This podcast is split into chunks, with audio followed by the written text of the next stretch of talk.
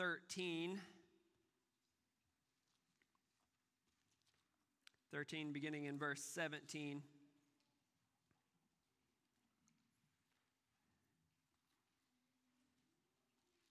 That song we just sang, You alone are our heart's desire.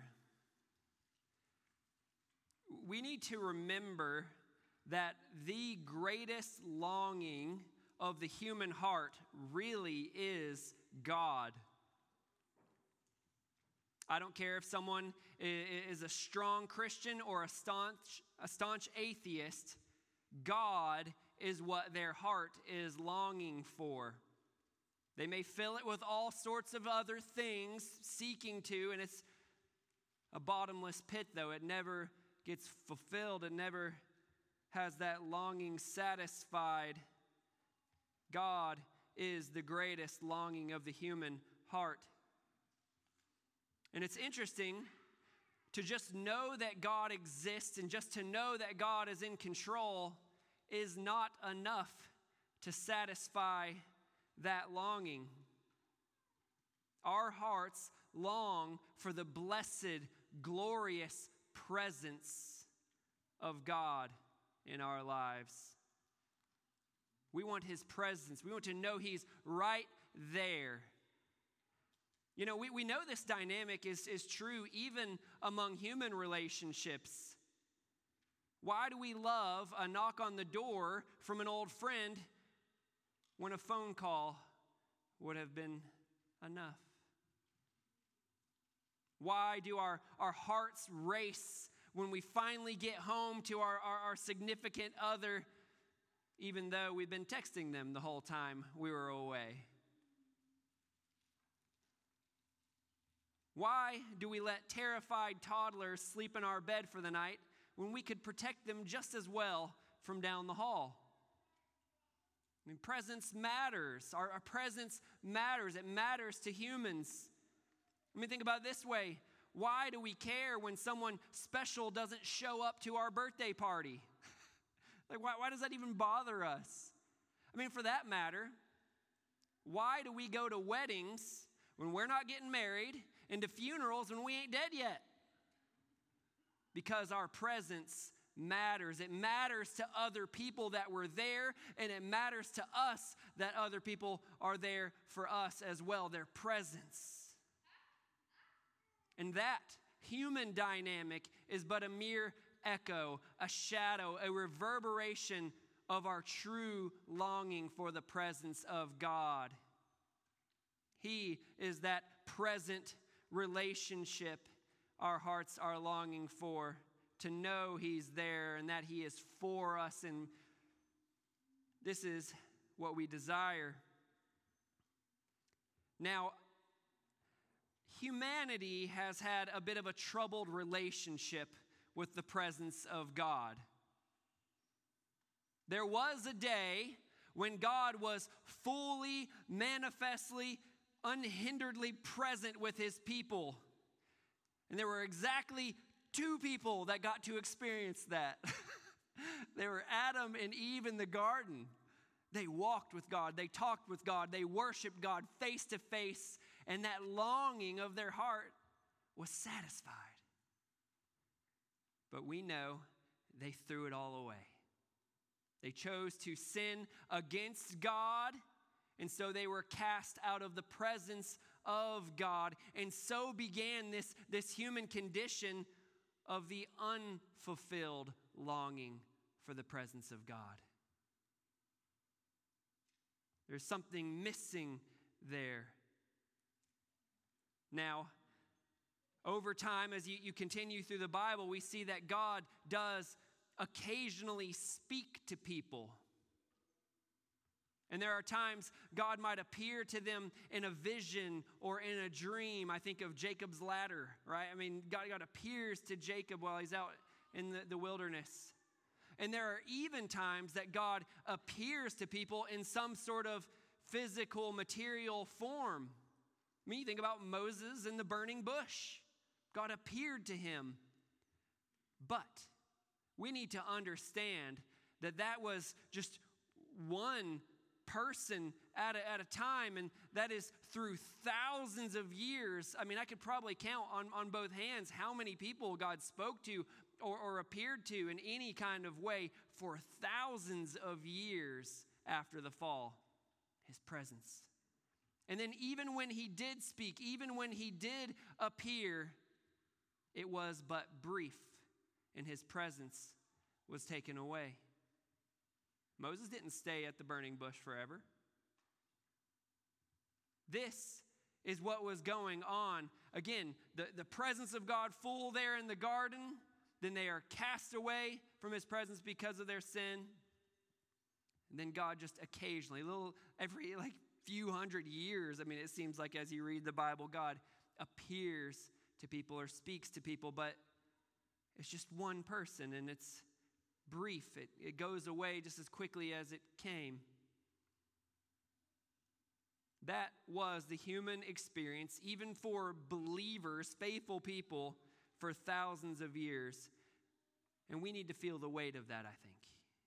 We need to feel the weight of, of this longing of their heart that, that went unsatisfied for so long for this presence of God. And if we don't feel the weight of that, you won't feel the significance of what we're about to read in Exodus chapter 13 and 14. Because here, especially there at the end of, of chapter 13, God is going to, to do something new and something glorious. What is that? This is number one if you write things in your notes. This new glorious thing is God's presence with his people in a new way. I, I, by the way, I'm thankful that, that um, you know, we, we have Genesis before we have Exodus and, and that we even studied and I preached Genesis before Exodus because to me, this stood out. This was a, a big deal for me when I, when I noticed what happens here in Exodus 13, beginning in verse 17. You can follow along uh, with me. Exodus 13, uh, verses 17, uh, begins with When Pharaoh let the people go. So this is them leaving Egypt. When Pharaoh let the people go, God did not lead them by the way of the land of the Philistines, although that was near. For God said, Lest the people change their minds when they see war and return to Egypt. But God led the people around by the way of the wilderness toward the Red Sea. Let me just say here, it's interesting. God led Israel. We start to think, well, how did he lead them? Was it just in this spiritual sense? He just kind of led them? Or, or did maybe he speak to Moses and that's how he led them? We'll continue. It says, And the people of Israel went up out of the land of Egypt equipped for battle. Moses took the bones of Joseph with him, for Joseph had made the sons of Israel solemnly, solemnly swear, saying, God will surely visit you, and you shall carry up my bones with you from here. I'm going to pause again for a second. Again, it's interesting. Joseph, back in, in the, the end of the, the book of Genesis, had prophesied that God would visit the people of Israel in Egypt. And, and when God visited it, he, they should take the bones. Again, we're just getting these little hints, but things are about to, to get clarified here, beginning in verse 20. Here we go. And they moved on from Sukkoth and encamped at Etham on the edge of the wilderness. And the Lord went before them by day in a pillar of cloud to lead them along the way, and by a pillar of fire to give them light, that they might travel by day and by night. The pillar of cloud by day and the pillar of fire by night did not depart from before the people. Okay, we've just read something amazing, something out of the ordinary for all of humanity ever since the fall. Did you see what it is? God's presence is with his people in a new, glorious way. No longer is God just speaking, no longer is God just appearing to one individual. It says there, He's before the people, He's leading the people. And the people know that this, this cloud, uh, this pillar of cloud and this pillar of fire is God. I mean, they're, they're following it, following it around the wilderness. That's not what I normally do. When I see a, a pillar, which never actually happens, a pillar of cloud, like my instinct wouldn't be to be like, I'm just going to follow this out through the wilderness. Like they know this is God. It's, it's quite clear to them. This, this pillar is giving them light by night so that they can continue traveling. This is the presence of God. And, and, and significantly, God's presence doesn't just appear to all these people, which that's new. He doesn't just appear to them for a moment. God's presence is remaining with them. You see it there in verse 22. The pillar of cloud by day and the pillar of fire by night did not depart from before the people that's 24 7. That's a, a Hebrewic way of saying 24 7. By day, this is how God was with them. By night, this is how God was with them. There, there's not, this is the two extremes. Like, God was always with them. And then it says explicitly, God did not depart from before the people. This is God's presence with his people in a new and glorious way. God's presence is leading them, God's presence is guiding them. We even see um, in, in the next chapter, uh, verses uh, 19 and 20 of chapter 14, that God protects Israel. It says there, then the angel of God who was going before the host of Israel moved and went behind them, and the pillar of cloud moved from before them and stood behind them, coming between the host of Egypt and the host of Israel. And there was the cloud and the darkness, and it lit up the night without one coming near the other all night. So that's what's going to happen. Pharaoh's going to pursue them.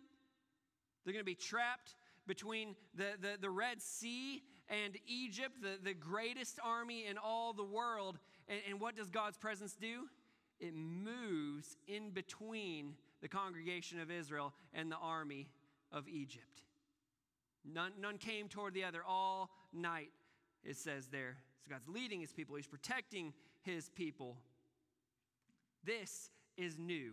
This is glorious. We, we just don't want to miss that when, when something so new and astounding happens in the Bible. This is God's presence with his people in the greatest way since the fall into sin.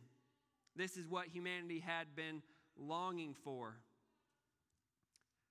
So, surely now Israel will have their act together.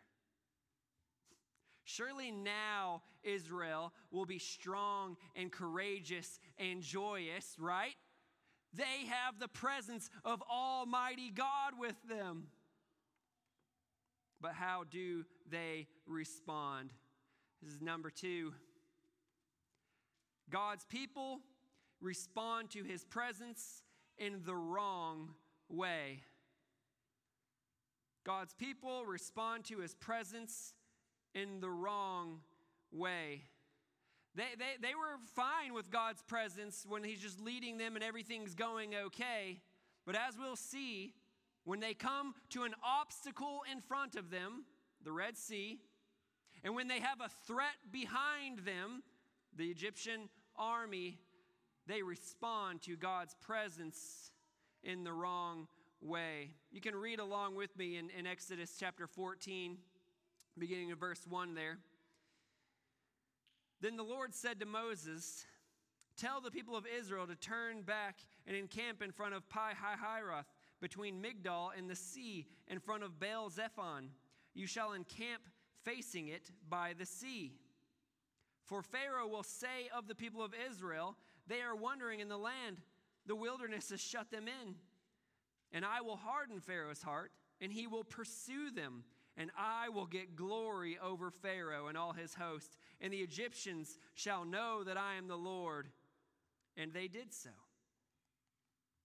Uh, verse 5 When the king of Egypt was told that the people had fled, the mind of Pharaoh and his servants was changed toward the people. And they said, what is this that we have done, that we have let Israel go from serving us? So he made ready his chariot and took his army with him, and took 600 chosen chariots and all the other chariots of Egypt with officers over all of them. And the Lord hardened the heart of Pharaoh, king of Egypt, and he pursued the people of Israel while the people of Israel were going out defiantly. The Egyptians pursued them, all Pharaoh's horses and chariots, and his horsemen and his army, and overtook them and, and, and camped at the sea by Pi-hahiroth in front of Baal Zephon. This, this is a big deal. Let's see how they respond, beginning in verse 10. When Pharaoh drew near, the people of Israel lifted up their eyes, and behold, the Egyptians were marching after them, and they feared greatly. And the people of Israel cried out to the Lord. They said to Moses, Is it because there are no graves in Egypt that you have taken us away to die in the wilderness? What have you done to us in bringing us out of Egypt? Is not this what we said to you in Egypt? Leave us alone that we may serve the Egyptians. For it would have been better for us to serve the Egyptians than to die in the wilderness. That's as far as we'll go right now. So, think about this. Again, chronologically, remember what has just happened for Israel. God has just afflicted Israel's enemies with these miraculous plagues. I mean, the Red Sea turns to blood. I mean, gnats, you know, flies, the locusts, you have the sores, you have the sun blotted out. I mean,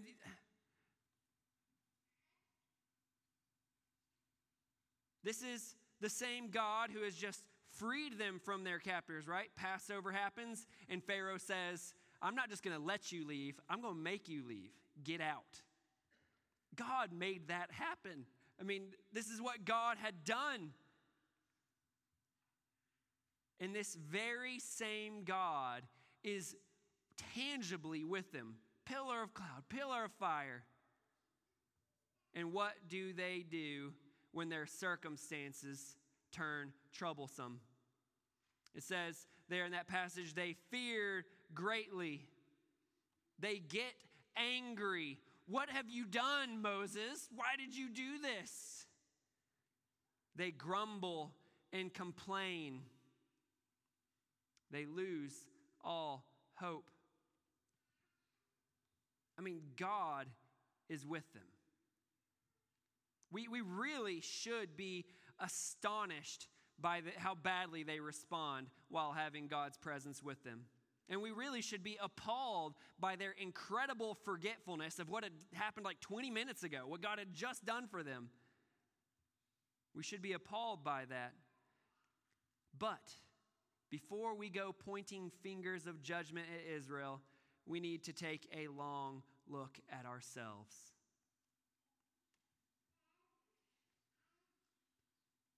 While Israel had God's presence in this new and amazing way, we, friends, have God's presence in a newer, even more amazing way.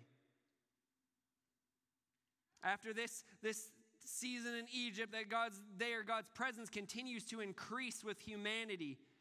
Right? God, God comes down on Mount Sinai, just this blazing fire and smoke and cloud and thunder. I mean, God comes down in this huge way. Then God tells them to construct a tabernacle, literally a dwelling place for God. Later, after the conquest of Israel, God says, Okay, Solomon can construct for me a temple, and my presence, my glory will be there, in, right here in the middle of Israel. Now, there was a season when God's presence was removed, departed from the temple.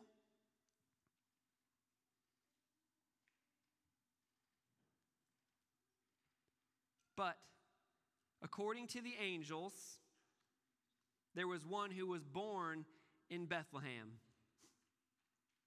His name would be Jesus, but he would be called Emmanuel, which means God with us. The Word became flesh and dwelt among us. I mean, again, we talk about the new presence of God, you know, with his people in, in, this new way. Jesus was a very new way for the presence of God to be among his people.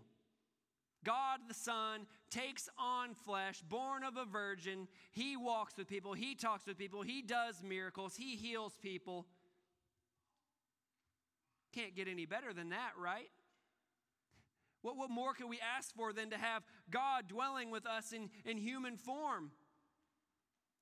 Listen to the words of Jesus. Uh, John 16, verse 7.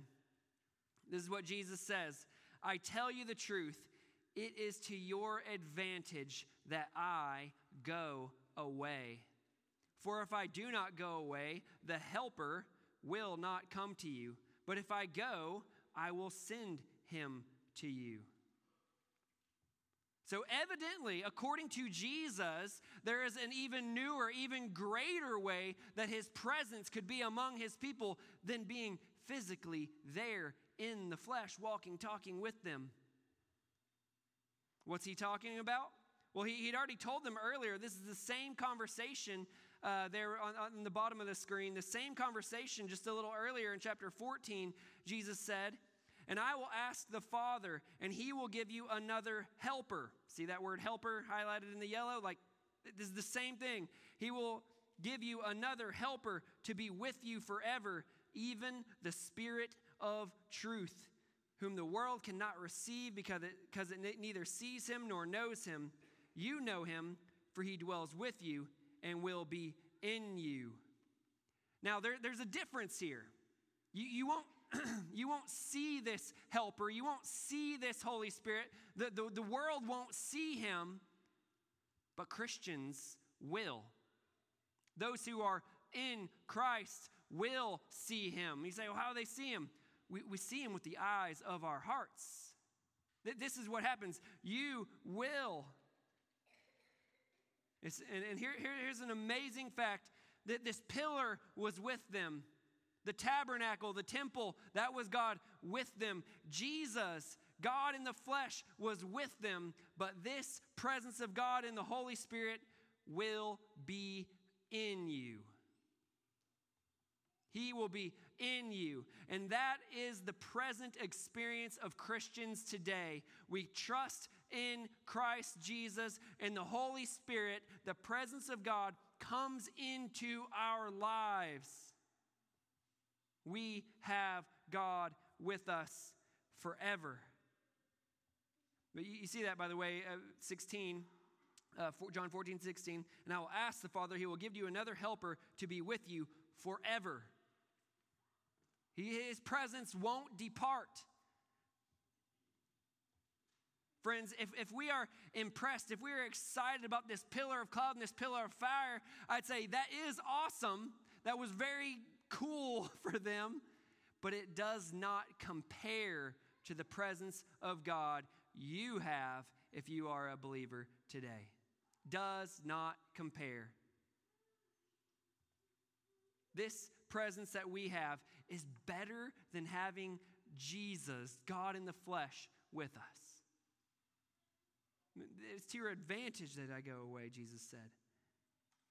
And so, with that in mind, because we just kind of did a historical uh, little, little traverse through, through the, God's presence in history, with that in mind, how much better do you respond to difficult circumstances than Israel did?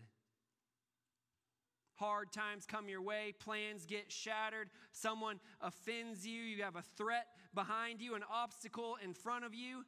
And how do you respond?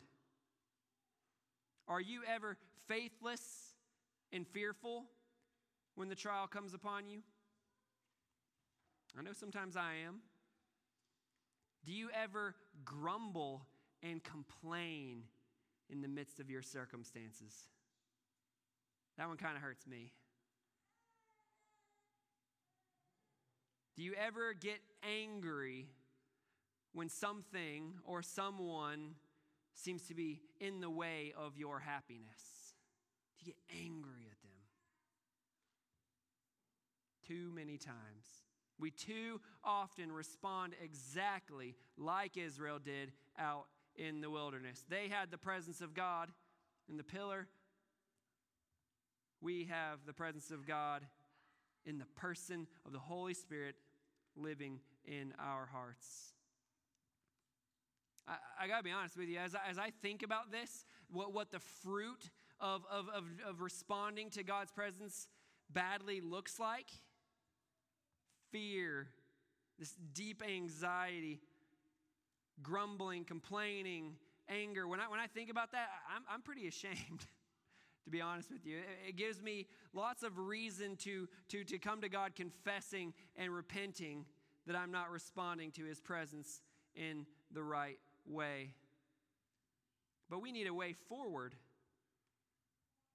I, have learned um, in my own life and, and through teaching and, and all of that that one of the best ways to correct a, a wrong pattern is to show the right pattern.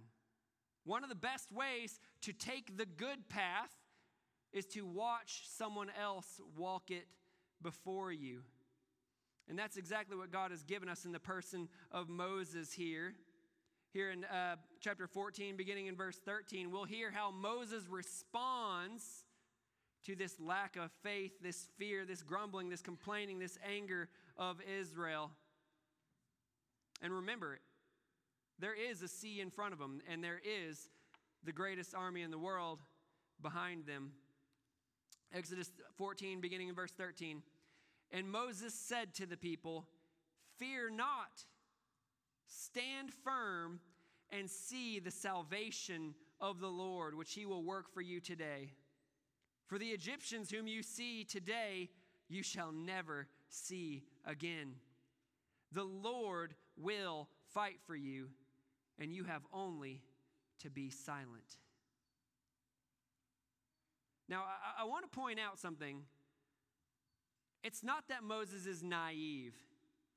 Guys, there's nothing wrong. It's not that he's just a natural optimist. Do you remember him at the burning bush? God, send someone else, anyone, I don't care. Just don't send me. I can't do it. But here we see him with an insurmountable obstacle in front of them and the greatest threat imaginable behind them, the Egyptian army, he says, Fear not. Stand firm and see the salvation of the Lord. See, he recognized that God was with them. He remembered what God had done for them. And therefore, he was able to have peace. This is, this is what should happen. This is number three God's presence should bring peace. Even in the midst of incredible danger, even in the midst of horrible circumstances, Moses had peace. It's not that he doesn't see the problem, it's not that he doesn't know there's a problem. In fact, it's not that he doesn't know that the problem is a big one. It's just that he sees that there's a bigger God with them. This is awesome. If you've trusted in Jesus, you, you could have this same poise and peace that Moses did. I mean, that, that to me is a little bit shocking. Again, Egypt coming behind him. Fear not, stand firm, see the salvation of the Lord. The Lord will fight for you.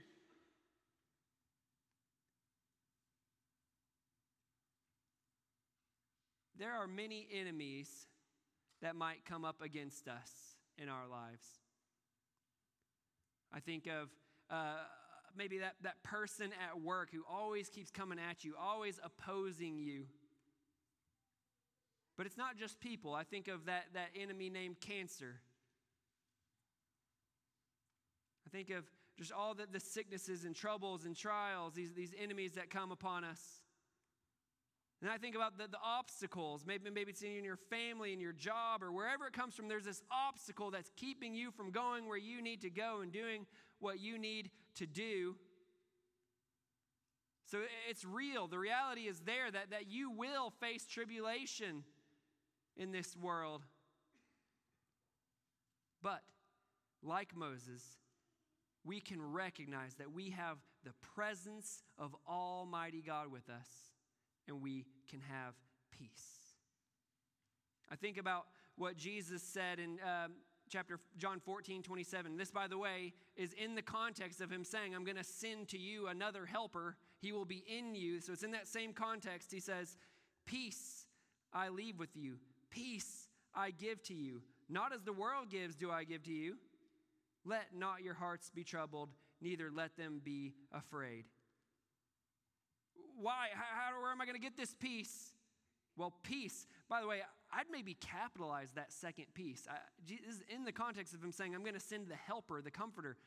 Peace I give to you. That's just a strange wording. Uh, uh, my, my peace. That may be talking about the Holy Spirit, just another name for the Holy Spirit. Peace I give to you. We have God's presence so we can have peace. You say, okay, J- Jesus said that. That's cool. But, but, but what about in real life, you know? I think about Paul, who faced some very real enemies, some very real struggles. And what does he say in Philippians 4 6? Do not be anxious about anything, but in everything, by prayer and supplication, with thanksgiving, not grumbling, with thanksgiving, let your requests be made known to God, and the peace of God, which surpasses all understanding, will guard your hearts and minds in Christ Jesus. And you say, guard your hearts and minds. Guard, guard them from what? Guard them from, from, from losing your faith. Guard them from, from anxiety that, that just eats you apart. Guards them from, from grumbling and complaining. Guards your heart from anger. The peace of God comes in and guards us from these things. This is what the presence of God does. I, I love the old hymn. It says this, yeah, you can read along, you can sing along with me. oh, what peace we often forfeit. Oh, what needless pain we bear, all because we do not carry everything to God in prayer. Have we trials and temptations? Is there trouble anywhere? We should never be discouraged. Take it to the Lord in prayer. We can take it to the Lord in prayer and we can cast our burdens on Him and we can do it with thanksgiving and we can receive peace because we know He's there. He's listening in our prayer. He is there to answer when we cry out. He's not just out there somewhere in the universe, He's right here in us working for us, we can have peace. But there's another thing God's presence brings when we respond to it rightly. Hear the words of God in, in Exodus 14, verse 15. So this is right after Moses spoke to the people of Israel. Exodus 14, 15. The Lord said to Moses, Why do you cry to me? By the way, the you there uh, is talking about Israel. Moses is representing Israel. The people have cried out to God and they're grumbling and they're complaining. Why do you, Israel, cry to me? And God says this Tell the people of Israel to go forward. Go forward. Do you hear that? I mean, eh, one of the Israelites would be like, God, that's, that's a cool idea, but have you looked around? Have you seen our circumstances? There's this enemy behind us, so we can't go that way. There's the Red Sea in front of us, so we can't go that way. How in the world are we supposed to go forward? No, no, no, God, we, we can't go forward. We, we just got to sit here. We got to wallow in it. We're going to continue to grumble, complain. We're going to get angry. God says, go forward. This is what God's presence should do.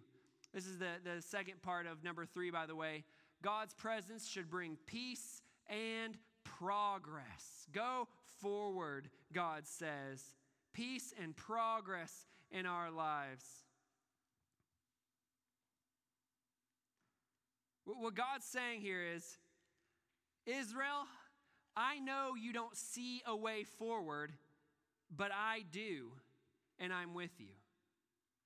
Israel, I know you don't feel like you have the power to, to do what, what I'm asking you to do, and you don't. But I do, and I'm here with you. Now, for Israel, God is literally going to make a way where there seemed to be no way, right?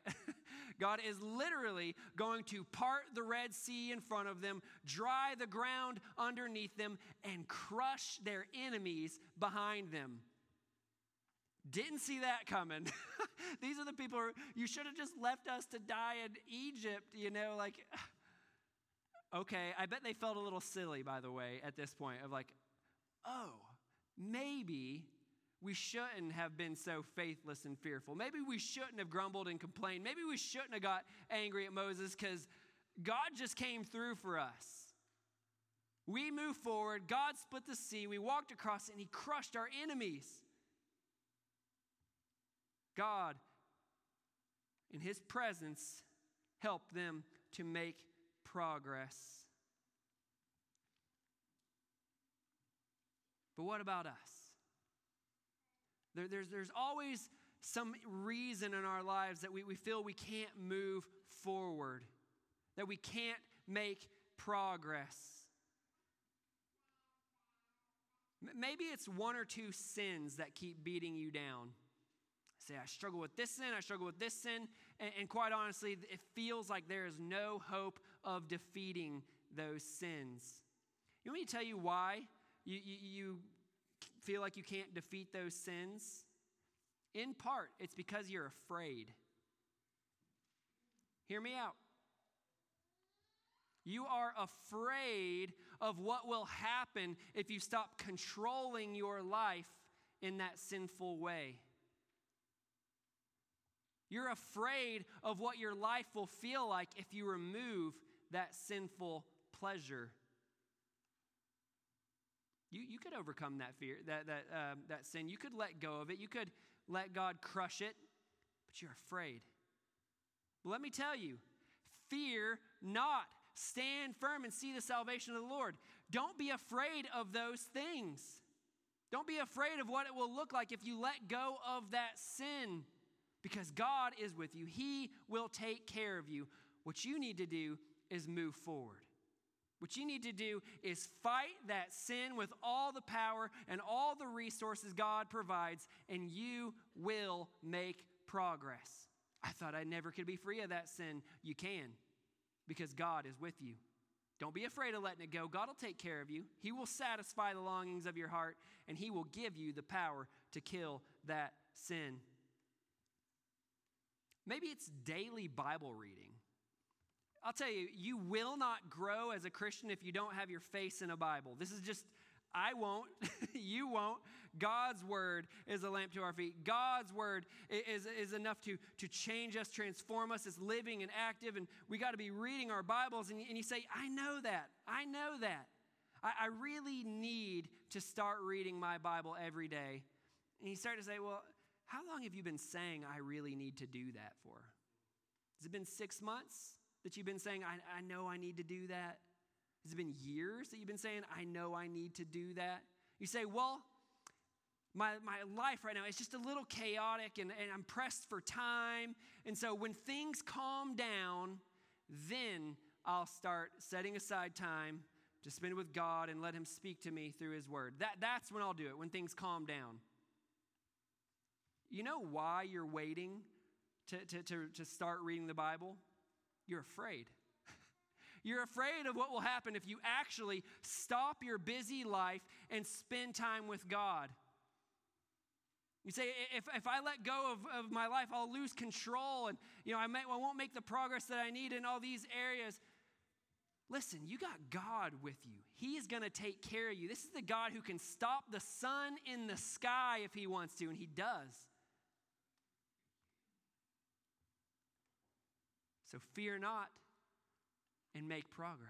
Move forward. Say, I'm, I'm going to just start doing it. I don't see how I'm going to have enough time to start spending, uh, spending you know, my morning or whatever with God in the Word. I don't see how I'm going to have time to do with that, but I'm going to move forward. Just do it. Just set aside a time. Start spending time with God in His Word. and you will make progress. Maybe it's in your relationship with your spouse or with someone else. You say, I, I know the relationship is strained and I know something needs to change. Well, why isn't it? I would say again, in part, it's because you're scared, you're, you're fearful. You're afraid of, of what will happen if you start apologizing quickly. You'll, you'll lose the upper hand with that person in that relationship. You'll, you'll no longer ever win an argument. You say, if I, if, I, if I can't do those things, then what will I even be? And I would just say to you, take peace in God. He is with you and He will take care of you. So you don't need to be scared of those things. You don't be, need to be scared of looking vulnerable or looking weak because you apologize and because you, you do kind things. You don't need to be afraid of those things.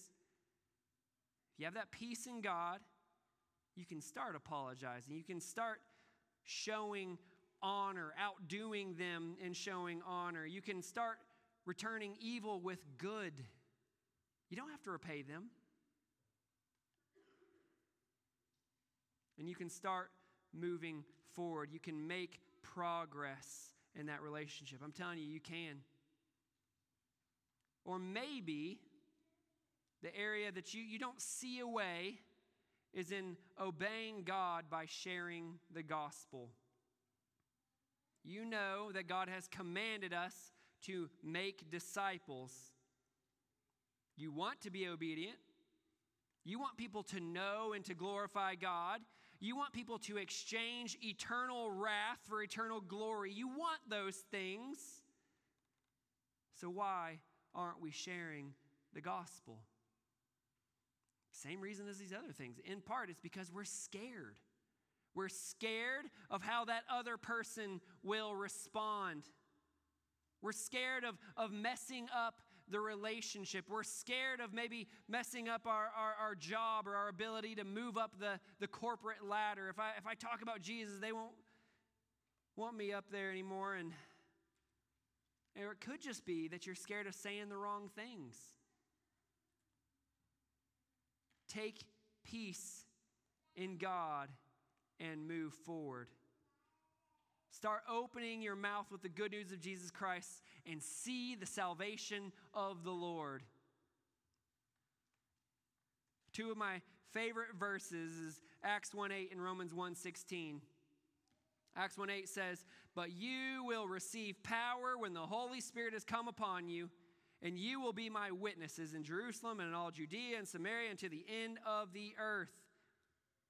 Right after this, Jesus ascends a little while later, Pentecost happens, the Holy Spirit, you will receive power when the Holy Spirit has come upon you. In Romans 1:16, I am not ashamed of the gospel, for it is the power of God for salvation to everyone who believes. You can have peace in God that, that doesn't worry about what will happen when you share the gospel. And you can have progress. You make progress in God, knowing that He will give you the power to do what you don't feel like you can do. I don't know what your circumstances are. I don't know what you're wrestling with. I don't know what the threats in your life are. I don't know what the obstacles are in your life. But I do know this if you have Jesus, you have the presence of God, very God, within you. And if you have the presence of God, you can have peace in all circumstances, and you can make progress no matter the obstacles. And so I, I want to invite you as I, as I close this in prayer to, to just come to God. Don't, don't forfeit your peace. Take it to the Lord in prayer. Come to God and say, God, I, have had this obstacle. I've had this enemy. It's paralyzed me with fear. It's, I, I, I grumble. I complain. I get angry. I need your peace that comes from knowing you're present. I need to make progress because I know you're there to make a way where I don't see a way. So, so I, I'm going to pray, but I just encourage you to do business with God, to commit to working through these things with God. Let's pray. Father God, would you help us even now to see how we respond like Israel did? Would you help us to see the ways that we let anxiety and fear paralyze us? Would you help us to see the different circumstances that cause us to grumble and complain throughout the day? And would you help us to see the way we get angry when someone seemingly gets between us and our happiness?